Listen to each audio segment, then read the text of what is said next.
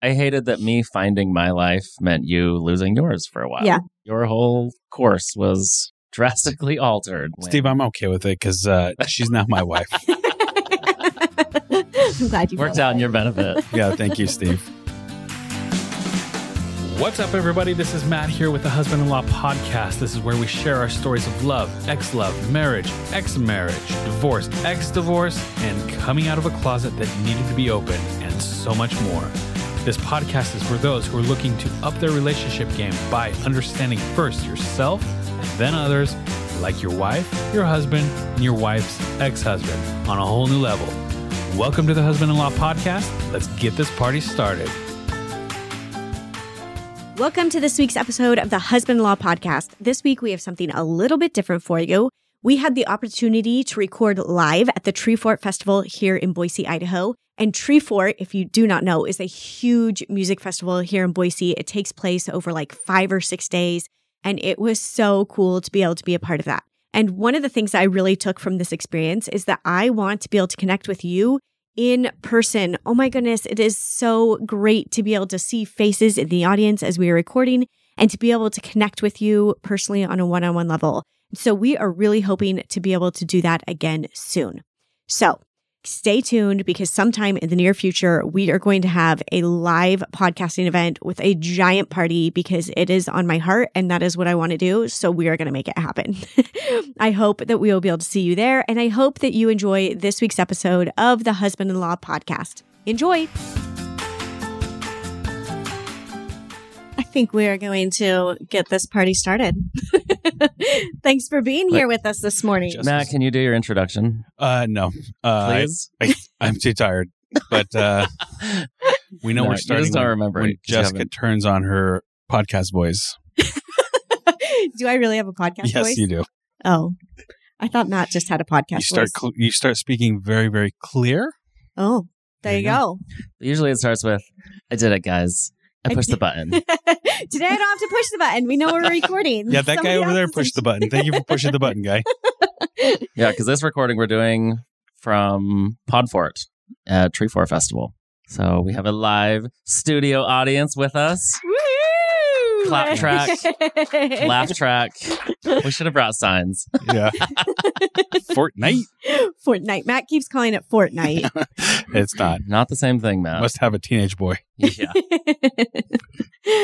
Okay. Also exciting is that all three of us have comfy chairs for this recording, not just me, like usual. Usually when we record, there's a table, 2 chairs, just like basic office chairs for these two, because they're basic. We basic. But I pull up the comfy ottoman chair with the queen throne. No, what do you call him? What, Matt? What do you call Steve? What do you mean? The diva. The diva. Really? I call Steve a lot of things. What are you referring to? Not just your husband-in-law. No. Okay. So just by way of introduction, I'm Jessica. This is my husband, Matt. We've been married for almost 10 years now. This is my ex-husband, Steve. We've been divorced for 11 and a half years now. And they're husband-in-laws. Yes. Yeah. Can you tell which one of us is gay? Maybe we don't want to pull that card. Oh. And we are here to share our stories of love, marriage, divorce, coming out. Of a closet that needed to come out. Okay, for real. Say it, Matt. Say the introduction. I'm sure you can get it close at least. I'm not even going to attempt. Welcome to the Husband-in-Law Podcast. This is Matt. This is where we share our stories of love, ex-love, divorce, coming out of a closet that needed to be come out of. I don't even know how I say it. Coming out of a closet that needed to be opened. Yeah, that's the one. And so much more. Yeah, stories of relationships, really. Yeah. That's what we share. So what have you guys been up to this week? All the Treefort things. All Treefort for Steve. Spring break, but it doesn't feel like spring break. No, there's too much we got to be snowed on. We're just talking about that. Unacceptable, really. It really is. And Matt, you were pickleballing for 14 hours yesterday. Pickleball all day. 8:30 a.m. start time, 10:30 end time. Do you know how many games you played? Oh, let me do the math. I played roughly 16 games. Yeah. It's a lot of pickleball. So we thought we went hard yesterday, Jalen. We thought that we had a long day in Treefort, but Matt beat us. And this was in Idaho Falls. So I left 10:30 Idaho Falls and got home 3:50 a.m. All for the sake of pickleball. I love it. And yesterday I did nothing. I did a puzzle. I did a puzzle for my birthday. She could have come and watched me play pickleball. No, I couldn't have. Okay. So there you go. There's the catch up for the week. Nothing real exciting. Well, exciting for you guys. It's been exciting for us. I laid low, which was good. Just what I needed. Penny joined us for Treefort yesterday. Her little friend. Steve's dreams coming true. Yes. Penny come. I've always wanted her to come to Treefort with me. I've dragged her along like 10 different times, and she's always just. It's not her thing usually.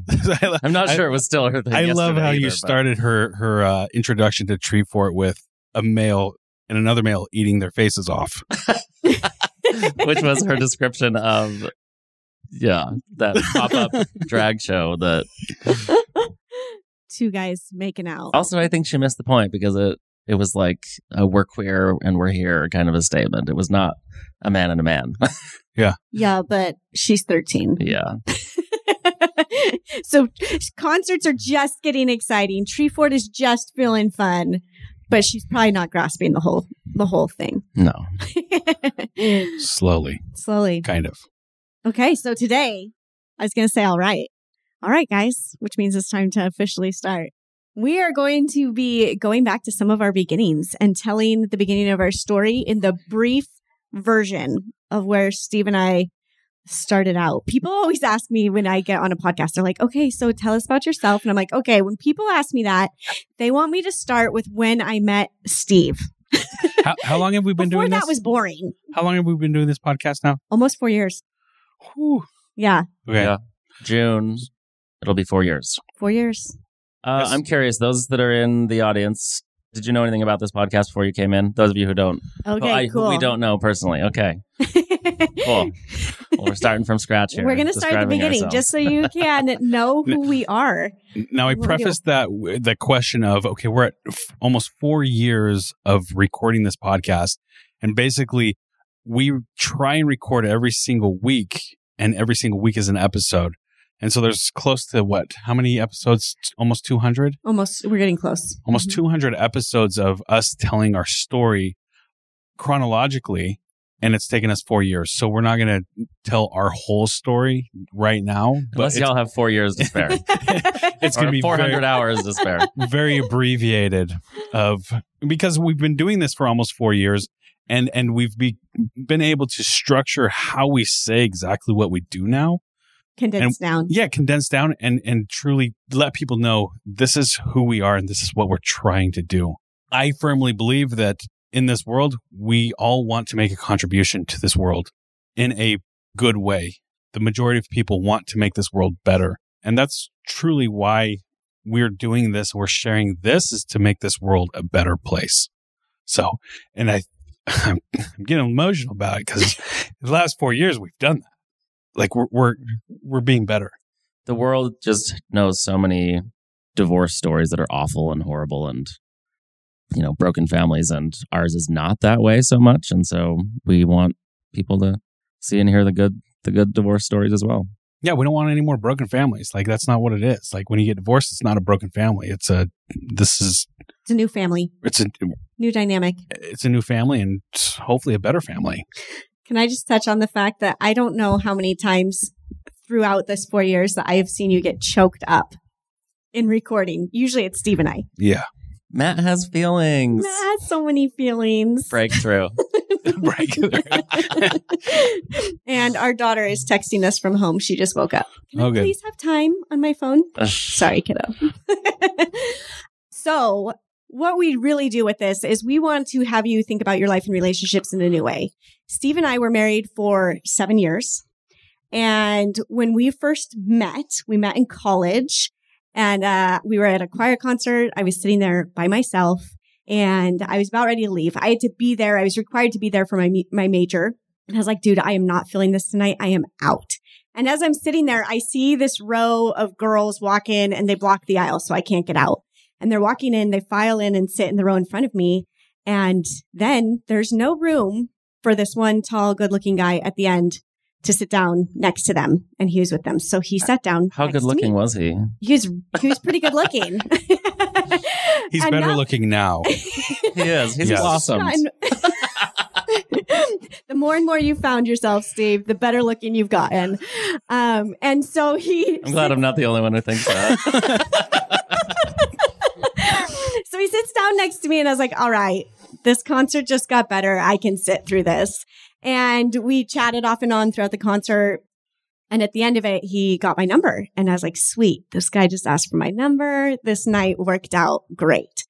And the next day, he called me and asked me out. And we went out the next night. Little did you know what you were in for the next 20 years. No idea what I had gotten myself into. You're still in it, by the way. We're still in it. We are still in it. And we were together every day after that. Anytime we could be together, we were. Mm-hmm. Isn't that how you felt? It was just a good connection for us. Who was the instigator? Steve instigated. Unlike yours and mine relationship where I went after you very hard. That's why I had to ask. Steve instigated and we instantly fell for each other. There was a deep connection. I was into you. You were the only girl that had ever done it for me. Yeah. And that's one of the questions I was actually thinking to ask. I was like, you have not been into any other girl. You dated other girls. Yeah. But you didn't even want to kiss the other girls. I enjoyed kissing them. I just didn't want to make out with them. I just didn't understand that. My brother would talk about making out with girls and I just... What's the difference? Ask Penny. Ask Penny? What she saw yesterday, someone eating the other person's face. That was she described it. That's making out. Yeah, there you go. Kissing doesn't quite feel like that, maybe. Not the type of emotion. What was my first kiss with you? Our first kiss? Yeah. That was a full-on makeout. Maybe that's why I'm struggling. You never just kissed me. You just I had kissed high school girlfriends, but just a kiss. I just felt no desire to do more than that. So even a question on that beginning... Was that for you telling at all of where you would be later on? Did you feel I knew I was gay. It was just total denial. I thought I was just a super good kid and didn't want to do bad things like make out with a girl because we were told we weren't supposed to do that until we were in a serious relationship down the road. Growing up Mormon, I thought that was something taboo. So you just thought you were being good. Yeah. At least that's how I justified it. So we met in February. We ended up getting married in December. Very quick. Mm-hmm. And people always talk about... It's pretty slow in Mormon standards, by the way. That is actually true. At least normal. People always talk about the first year of marriage being the hardest. And I always felt our first year of marriage, Steve, was just easy for the most part. Things just kind of clicked. Yeah. There were no big arguments. We just... blended. We also were both just so young and inexperienced in life that we were kind of figuring out who we were together. We didn't already have our set ways and our set routines and know exactly who we are and what we wanted. I think that made it a little easier too. For sure. That is one of the advantages of getting married at a young age, I think. Yeah. But also maybe not the only reason to do it. But as we continued forward, I say this, that we had this, this really easy first year of marriage. But in that, at some point, I found all of this porn on our computer that was just men. And I was like, oh, man, I think my husband's gay.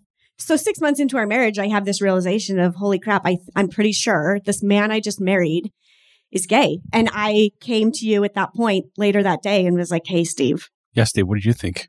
Are you gay? I remember being asked that question and just spiraling. And of course I said, no, I'm not gay. No, I can't be gay. But I knew I was. Obviously, I knew what I was into. Obviously, I knew what I'd been looking at. I'd known for years, but I was just absolutely in denial because I just wasn't an option in my life, in my family, in my culture. Steve, if you could rate from 0% to 100% that you knew you were gay when she asked you that, what would you say? Was she brought up to you? Probably 50, honestly. So 50-50, you thought at that time in your life, when your new wife, found gay porn on your shared computer. Denial 50-50. 50-50. I just didn't want to be gay. It was not an option. I was married to Jessica. I hated that I felt the way I did. Yeah. But I couldn't do anything about it other than just pretend I didn't. and tell myself that, no, that's not real. It's not actually how you feel. It's not actually what you're into. But at what point in our marriage do you think you stopped pretending that you weren't gay?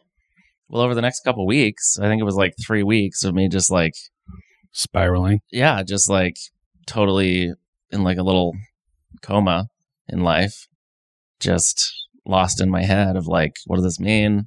Of course I'm gay. What do I do with this information? How do I handle this? And how do I change it? How do I stop it? None of the stuff that is supposed to have worked has yet. But how long ago was this? From today. I love doing this because they never know. Well, it was 6 months into our marriage, so it would have been the beginning of 2005. Yeah. You do the math, Matt. Long time 18 ago. 18 years. Yeah. Yeah. 18 years. That's crazy. Eventually, we like had a conversation about it where I admitted, or I don't know. I think that was it took like 2 years later where I actually said the words. That you could actually say the words to me, I am gay. And at that point, I was like, I know. But I knew from that point on that you were gay. I'd never been with a man. I didn't want to be with a man. Mm-hmm. I didn't intend to be ever. So every time like I hear you guys talking about this, like it always like I don't necessarily think the word triggered. Like it just the thought comes into my head because Jessica, you talk so confidently about this and you laugh about it. Yeah. Now. Mm-hmm. But that is not.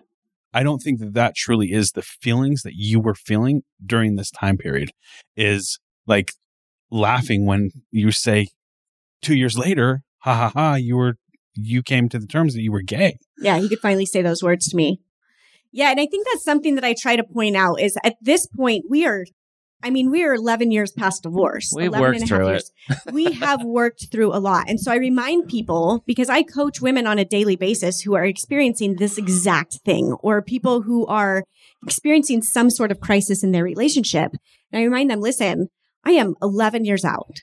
In the thick of this, there were moments of, well, lots of moments of sobbing in my bedroom and crying myself to sleep or having really difficult conversations with Steve of what do we really want moving forward? Cell phones against the wall. That wasn't about this, but I did throw a cell phone against the wall, but it wasn't in regards to this. But there were moments of that. Like there was still intense. Do not tick her off, guys. And if you do, hide your phones. It was my own phone. At least it was just my phone. Probably a flip phone. It was a flip phone. And so like whatever you feel in that moment of whatever's going on in your life, those are real and you get to process those and feel through those. And I never want to negate that experience. But also I want people to realize that you can get to the point where you can talk about it and laugh about crazy things that happened and also still feel, I mean, we'll record about this sometimes and more often than not, there are tears that still come up because we remember how intense those emotions are, which is part of why we're here today and why we do this work is to allow people the hope of like, okay, I can get through this. Someday I will be able to be okay. And that was your drive to start even recording this podcast. Mm-hmm. And well, you're bringing up a good point that like, this was traumatic for both of us. Traumatic. Very traumatic. And it's not anymore. We got through it. It doesn't hold the power over us that it used to. And are there certain aspects that are still traumatic? I mean, you know what happened over the last 3.5 years, and there's been lots of them. Things that have been very triggering for me to talk about and things that, you know. Not necessarily between us. Oh. Do you think? I don't know. What do you mean by that? Like, do you have trauma still from our divorce or us separating? Mm-hmm. No, I have new trauma from you now. Not really. But. And there are things in navigating even parenthood, though, that could be, I guess, residual trauma of just our daughter now processing being in two homes. And even though it is a good situation, there's still things that come up with that of, you know, she's 13 and she has to figure out where she wants to be and how she feels about different things and showing up for that. There's things that come with that, but I don't know that there's new trauma. I mean, you're still navigating some of the things I think of coming out in a very conservative Christian religion mm-hmm. and a family that is still very deep in that religion. Yeah. Is that? And I think we mentioned it, but didn't officially say it, but I grew up Mormon. So did Jessica. And well, all three of us did. And you just can't be gay in the Mormon church. You just, it's not what they teach. It's not what they accept. And, so that obviously played a big role in all of this. And as a young man, you're taught that even if you have feelings like that, you choose to marry a woman and to make a family and suppress. Suppress. Yeah. Suppress. Mm-hmm. Which isn't healthy for anybody. Yeah. With hopes of being able to correct it. Yeah. Stop it. Correct your issue. Correct yourself. Yeah. Yeah.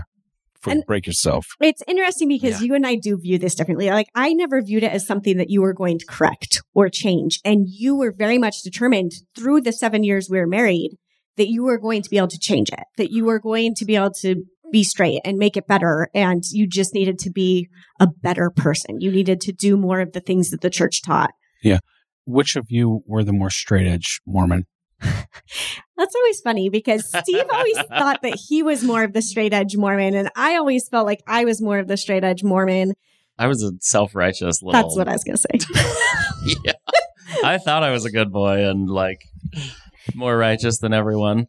He used to call me out in like, well, you didn't watch this and you weren't committed to general conference. You're not full in all weekend watching 8 hours of conference. How many notes did you have on that session? Yeah. Like it was more. How much personal revelation did you even receive? Like, but seriously, like those were types of things that you kind of threw on me. And I just in my head was thinking, you have no idea. And you were right. I didn't. And I very much like, I viewed like the surface level actions as, you know, you're taught to do this and this and this and this and this. And if you're doing those things, you're on the right track and you're stamped. And so if you're not doing those things, then, you know, if you choose not to go to church on Sunday because whatever reason, or you minus 15 points. You watch TV on Sunday. Minus 10. Or you... drink caffeine. Or you were like... You drank Coke. She drank Coke. I didn't, though. You didn't. Okay, let's digress things a little bit. Like that, just... Let's digress a little bit. Okay, so go ahead. This was part of the dynamic of our relationship. Yes. And Steve feeling that, like, this is what's important, and me feeling like, no, what's important is embracing who you are and loving yourself. Like, to me, that was... and loving other people. Okay. And I think that was the gift we had for each other is we were able to help each other navigate that of, Steve, you just need to love yourself. Yeah. Yeah. Okay. So this is, Steve, you need to love yourself 2 years into your marriage, right? Yeah. That's basically how far we've gotten into your story so far. Mm-hmm. 6 months, you found gay porn. 2 years, he finally said he's gay. And then what happened? At what point did we actually have the conversation of... are we staying in this marriage? Are we not? Like, what does this mean? Because I know at some point I said the words, I've never been with a man. I don't ever intend to be with a man. Mm-hmm. It's not what I'm going to do with life. I'm with you. It was 2 years in. It was when you finally could say the words to me, I'm gay. And I'm gay, but it doesn't change. This is what we want. Like, this is what we thought we want. We're happy together. We're doing well and kind of continuing forward. From there. And it's interesting because at that point, I was reading a lot of information about mixed orientation marriages and what does this mean for me? What does this look like? Is this something that actually works? And in almost every single one of those, there were affairs, which were outside of the boundaries we had set for our relationship. There were just all of these things that people went through. And I remember at that point committing to the fact that that would probably be our relationship. That at some point, this would probably be something we would navigate and just accepting that and moving forward, which to me, when I say that out loud, sounds absolutely insane. But we were happy. Like, we had so much fun together. Mm-hmm. We did things. We seized life. We didn't just sit around waiting. And like during this time also, we really wanted a child and we're navigating even some infertility issues and like just continuing forward knowing you are gay and not having a framework for that. We'd never heard of people who are I'd never heard the term mixed orientation marriage even until we were divorced, mm-hmm. but that's what we were in. And it just wasn't something you heard about, but we continued forward. So you got pregnant. I got pregnant eventually 5 years into our marriage. Okay. So 5 years into your marriage, mm-hmm. you know, this man's gay. Yeah. And you're like, okay, we should probably have a kid. Yeah. Well, we had been actively trying from the beginning. And we had adoption papers in. Well, we had adoption papers in at that point. That's a good point. Did we start trying before you found porn? No, it was after. It was okay. Uh-huh. So you guys didn't have sex until 6 months after you guys did. No, we'd been having plenty of sex before then. So just making sure she went on birth control, Matt. I was never on birth control, but I was like actively trying. Yeah, yeah. So we had a kid 5 years in. and to like make the story short, at 7 years in, just before our 7-year wedding anniversary, you did end up having an affair. I did. And that is kind of when everything shifted in our relationship and how we decided we wanted to continue forward. There's a lot of details in the first little bit. That's two phrases to sum up the rest. It's all right. This is the thing also about our podcast is it goes through this timeline. It's not like most podcasts where you just kind of jump in. We follow a timeline of sharing everything we've been through. And that's probably the first, 100 episodes at least is like still just, hey, where'd we leave off in our story? Let's pick it up again. Yeah. After that, it kind of jumps around and we talk about different topics. But so we get 7 years in, almost 7 years in, and you end up having an affair. Mm-hmm. And we tried to work through that. We very much were still, you were very conflicted about what you wanted at that point. Is that a correct statement? Yeah. So I met a guy, he asked me out. I said no, like stumbled through a no, I'm married, I have a wife, I no, and it just kind of like turned and ran, literally. And but I couldn't stop thinking about this guy and couldn't keep myself from eventually meeting up with him, going on a date and sleeping together. And what actually was like a 5-day period that we spent together just had this amazing, both amazing and awful for me experience. And when you got back to town, Jessica, and I told you after, I didn't just straight up tell you, but a week later, mm-hmm. when you could tell things weren't right, and I admitted to you, I've had an affair. And the whole affair story is our very first episode. Yeah. Yeah. How did we start with that? We wanted some drama. Well, we got it. It was intense. But it's called a hook. A hook. Yeah, we had to try more than once because I didn't make it through our first recording. Mm. Too triggering. Yeah. And when Steve gets triggered, at that time, almost 4 years ago, it would freeze. He would blank out, and you couldn't talk to him. No, you could talk to him. He wouldn't talk to you. Huh. Come a long ways, even in the last 4 years. Yeah. So this whole dynamic, before we get back to that, this has been very, very therapeutic for all three of us. This is our therapy session. I was really hesitant to do this podcast to share my story because I held so much shame around specifically this topic of you're the cheating affair, porn, and all these things, and I was so ashamed of them. But telling this story in podcast form has been so therapeutic for me. Just putting it all out there. Sharing it all, and it doesn't hold the power over me that it used to. I don't feel shame about it anymore, especially when we're in a position that we can help other people to who are going through something similar to find hope and be able to face what they're going through. And at that time, so going back, I remember one of the things Steve telling me at that moment, after he tells me, yes, I've been with this man, this is, the extent of it. I didn't want details. You didn't give me details, just enough I needed to know. But at that point, it was like, okay, so what do we do from here? How do we navigate this? And we both were conflicted of, do we try and make this work? Do we stay? And I remember one of the things you said to me is this felt like the most natural, right thing ever. And I was now more conflicted than I ever had been. Mm-hmm. What was natural? Being with this guy. It was not what I expected it to be. I knew I was caving to temptation by meeting him and sleeping with him. And I thought in the morning, I'm going to wake up. I'm going to regret this. I'm going to feel awful about it. I'm going to want to repent of this. I'm going to want to make amends with Jessica, get this so far behind me. And so that I could actually say, you know what? I finally tried it. It's not for me. That's not what I want. Got it out of my system kind of a thing. But that was not the case. I remember waking up the next morning, my head laying on this guy's chest, and I opened my eyes and just felt so peaceful, so comfortable in my own skin. And my first thought was, fuck, what do I do now? This is not how this was supposed to feel. Yeah, I don't think he used that word at that time in his life. I don't know what the actual word was. It was whatever my Mormon equivalent of frick. Of frick. Fudge. Fetch. Fudge. Yeah. Probably fetch. Now what? Yeah, but I was you know, now it's like everything I believed was now in jeopardy because this one thing that was supposed to feel wrong and dirty and bad felt so right and so natural. So that was your first thought. What was your second thought? I don't know what the heck I thought after that. Frick. I don't know if you thought much until I actually came home. And like then reality had to snap back in. It's my guess, but I don't know.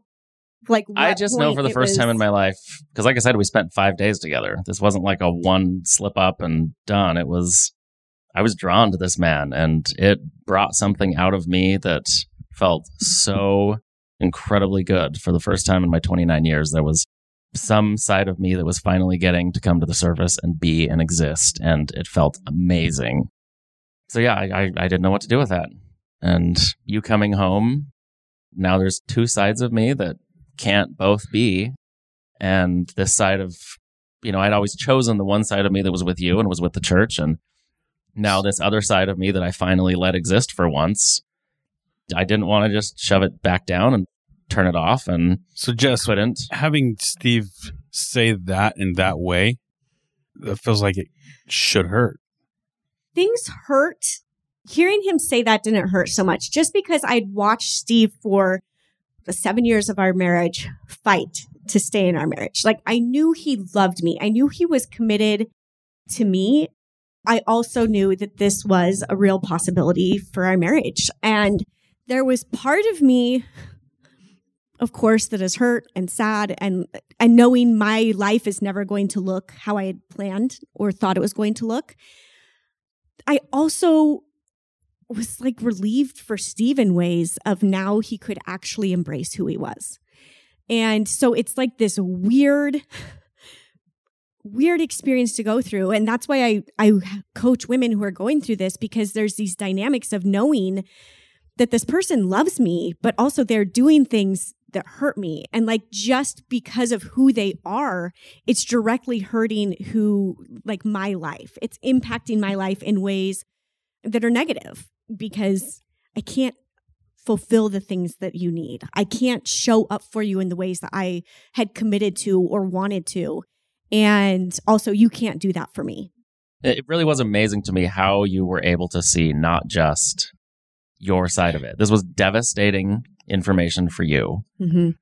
but you were incredible about seeing also what it meant for me. And I think that's a gift that I was given in this, and that I think honestly is one of the reasons you and I were together, is so that you had a safe place to land and to love yourself. That. I can't imagine how different the story would be if I had been with anyone else in a stereotypical Mormon heterosexual marriage. It would not have gone this way. I would have been shamed and shunned and disciplined by church leadership, and you would never have spoken to me again, and you'd tell everyone in our lives what a horrible person I am and take our daughter away from me. And these were Steve's second thoughts. I was going to say, these are some of the fears I know you carried, but that we are able to vocalize and work. And those are the stories that we know. Those are the divorce stories that we hear about where that mm-hmm. happens. And so I was terrified of that. And anyway, I am so glad that all of this happened with you, Jessica, because you were exactly what I needed in order to be able to love myself. And that had kind of been your message all along. Yeah. That's just kind of always been your message that you put out into the world is love yourself, accept yourself, be kinder to yourself. And it wasn't my message. I was freaking hard on myself. My message, if I didn't think it back then, but looking back, it was like, change who you are. Be what you're supposed to be. Stop being things that, you know, it was not at all the same message you had. It was be the things that other people need you to be. And mm-hmm. yours is always, no, look inward, be who you want to be loved, love yourself. Are these two selfish thoughts? Like when we say like, oh, you're so selfish, right? We look at that as a negative. Like, Steve, I feel like a lot of people look at you, you cheated, you selfish. I'm selfish. Selfish what, Matt? And that was Bastich. Your fear. Bastich. Well, that was your fear, is that people were going to think of you that way. Yeah. And especially the people closest to us. My family, your family, and all of those things. My whole success as a human being hinged on my ability to stay in my marriage with you and stay in the church, in my mind. Dang. And that if I couldn't do those things, I had no value. I was worthless. And I struggled for a long time, even after this, to get through those thoughts. I don't want to be alive for a while. Yeah. Because I hadn't been strong enough to stay married to you. I hadn't been strong enough to stay in the church. And I really had to fight off thoughts of, then you shouldn't live. If you can't be those things, if you can't be Jessica's husband, and if you can't be a righteous Mormon, then you just shouldn't be. Yeah. And this is one of the things I think about is, so right there you said, if I'm not strong enough to do this, like if I'm not strong enough to be Jessica's husband, if I'm not strong enough to stay in the church, then I shouldn't exist. And it's interesting to me because I think of that as you were so strong. And the people who are brave enough to be themselves, to embrace who they truly are, those are the strongest people, even when it means you might hurt some people in the process. Not intentionally. And you'll let some people down. Yeah, you're going to let some people down. And they're going to make that about them instead of about you. But to me, and that's something that I remind people of on a daily basis too, is that is your strength, is when you tap into who you are and are willing to show up that way, that is when strength, that is your strongest self. And it's usually when you feel the weakest and you feel like, oh, I just gave up or I'm not good enough. But really, if we can in that moment realize, no, I am strong. Like this is my strength. I can. And Matt, you brought this up about which one is being selfish. And right. I mean, when you face a scenario where you can either be true to yourself or you can be true to everyone else and what they expect of you, sometimes that's not going to jive. Sometimes those are not going to line up. And choosing the selfish route is the right one. In a lot of cases, choosing the selfish route where choosing yourself to be true to yourself, even if it lets other people down, that's what you got to do. And I think right there, it's not even being selfish. Like I think we make selfish such a negative word, and it's not being selfish. It's just embracing who you are. And I actually being true. I was at church this morning, and I'm the teacher of the women at my church. Yeah, we should point out Matt and Jessica are still Mormon. Yeah, this is what I taught about. This exact topic is that we cannot give love to other people unless we are fully giving love to ourselves. We cannot embrace other people and that their differences unless we acknowledge that we are different and that we get to love ourselves as we are. And I think that is the powerful thing that makes this dynamic work and what people are attracted to. And why we even started this is we would share our story and people are just like, oh my gosh, this is crazy and I love it. And it's because we love ourselves enough to love each other and to embrace that we're different. And I think there's a lot of that out there. I just don't think we hear about it enough. I'm proud of you, Steve. Thanks. For making it through and being brave enough to do that. And Steve always makes us sound like I'm the one that made this relationship work or that made this through. And then that is a false belief. I did. Matt's really the key. I'm just kidding. But it does take all of us. It's not me. It's Steve being willing to also acknowledge my pain in that moment of acknowledging that you finding yourself also brought me pain and giving me grace when I felt that, or times when I wanted to be mad at you or angry, and just also not taking that personally of I wasn't really angry at you. I was angry maybe that I was losing my relationship with you, my husband, I hated that me finding my life meant you losing yours for a while. Yeah. Your whole course was drastically altered. Steve, I'm okay with it because she's not my wife. I'm glad you worked out in your benefit. Yeah, thank you, Steve. Okay. I think that's probably a good stopping point. Yeah. And I think so. The next time we record, I have in mind, and I wrote it down actually during church today, of these things that I carried during this time, these things that I have said from, I want to say this is my evolution as a liberal Mormon, or how I view the queer community as I've come from where finding out that day that seeing the gay porn and how do I deal with this and process this to now and the things that I've said that I know have been hurtful along the way and that I now understand better and how to be more accepting and understanding. And so I was writing all these things down in church today, and I think that's, I really wanted to bring those up today, but we'll talk about those next week. Okay. We don't ever structure these podcasts, by the way. We had a planning meeting for this, and we sat down and said, what do you guys want to talk about when we record at Treefort? And we're like, I don't know. I guess we'll just tell our story. Okay. Cool. Sounds good. We'll see y'all there. Yeah. It's the raw version. It's real. It's always the raw version. Yeah. And I think one of the things that we all have to remember is that we all have relationships in our life, and we will always, no matter what the relationship is, there will be some sort of hurt that will happen. And it's up to us how we figure out how we navigate that, either to protect ourselves or to move forward with that relationship how we feel like it needs to be. So one of the quotes that I put up on Instagram on a regular basis from our podcast is that you're allowed to mourn the relationship you thought you were going to have. And that looks, I have mourned the relationship I thought I was going to have with Steve, and now I've embraced a new relationship with Steve. I've mourned the relationship I thought I was going to have with Matt. Like, our relationship looks different, especially in the beginning. It looked different than I thought it was going to look. And so I've had to mourn what I thought I was going to have and develop a beautiful relationship with you, just as I've developed a beautiful relationship with you. And I think that's true in all of our relationships. We go into them with an idea of how we think it's going to look.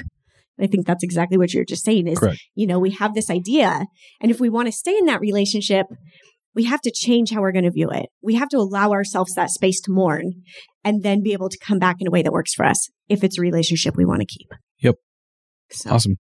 All right. Thanks for being here with us. It's fun having some people in the audience and seeing faces. We're excited to have been here with you guys today. Hey, Matt, let's hear the outro. I can't even remember the outro. Yeah, I don't know. Have a set outro. Yeah, we switched that up quite a bit. Because it changes. Does Steve. Yeah. Okay. All right. Thanks for being here, guys. Thanks, everybody.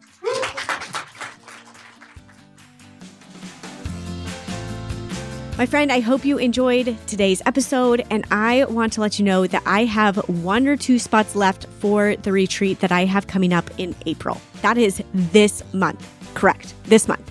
I will not be having another retreat until September, and honestly, the retreats build on each other. So if you can make it to this first retreat, it would be a game changer for you if you are feeling stuck in your life in any way, but especially if you are struggling with finding some gentle healing for yourself after having a partner come out or after going through some sort of crisis/betrayal in your marriage or in your relationship. I would love to have you join us. The group of women that is coming, they are amazing. Like, it is such a powerful group. And the work that we are going to do at this retreat is going to help you feel confident moving forward. We are going to tackle those fears that you are carrying so that you can invite the things into your life that you really want. Now, the cool thing about my retreats is that should you want it, there will be follow-up after the retreat. Often we go to these retreats and we have these life-changing experiences, and then we are just left on our own. And so if you want more post-retreat, I have that for you. I have that continual work that we can do so that you get to actually create the change and keep the change that you experience at the retreat. Now, if you are interested, please go to the link in our show notes, or you can go to theboldlogic.com/retreat and get all of the details there. We are just like 4 weeks out from the retreat, and so be sure to get your spot as soon as possible. Again, I am recording this like a week before this episode drops, and I have 1 or 2 spots left. I have to look to be sure about that. So hopefully there is one spot left calling your name. So if you are like, oh my gosh, I've been on the fence, now is my time. I really want to do this. Now is the time to act. Let's get you here. It is going to be amazing. It's such a beautiful group of women in a beautiful location, and we are going to do some amazing healing while we are gentle with ourselves. We often need to separate ourselves from our day-to-day life to be able to embrace gentle healing. And this is really what the retreat provides, is space for you to focus just on yourself, letting go of even thoughts of what meals am I going to cook? What am I going to do? Like, all of those things are taken off your plate so that you can show up fully for yourself and really get in tune with what it is you need. If you are ready for this, which my guess is, if you are still listening at this point, is that you are, please, please, please go get signed up for that retreat. and let's do this work together. Also, I cannot wait to give you a huge hug in real life and be able to see your face for 3 days straight and be able to engage with you and work with you. It is going to be amazing. I hope that you are doing well. Have a fabulous week. Know that you are loved, that you are strong, and that you are an amazing human being. Take care. Go be bold.